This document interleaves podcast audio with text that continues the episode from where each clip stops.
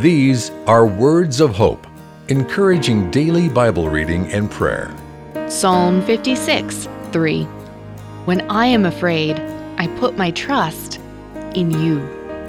David asks for God's grace as he is trampled by men.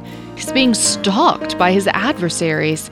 He knows his source of help is capable in every way.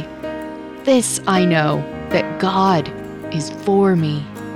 Whether you are in a season of needing an extra measure of grace, or the assurance that you are not enduring hardship alone, remember that God is for you, just as He was for David, and just as His Word says.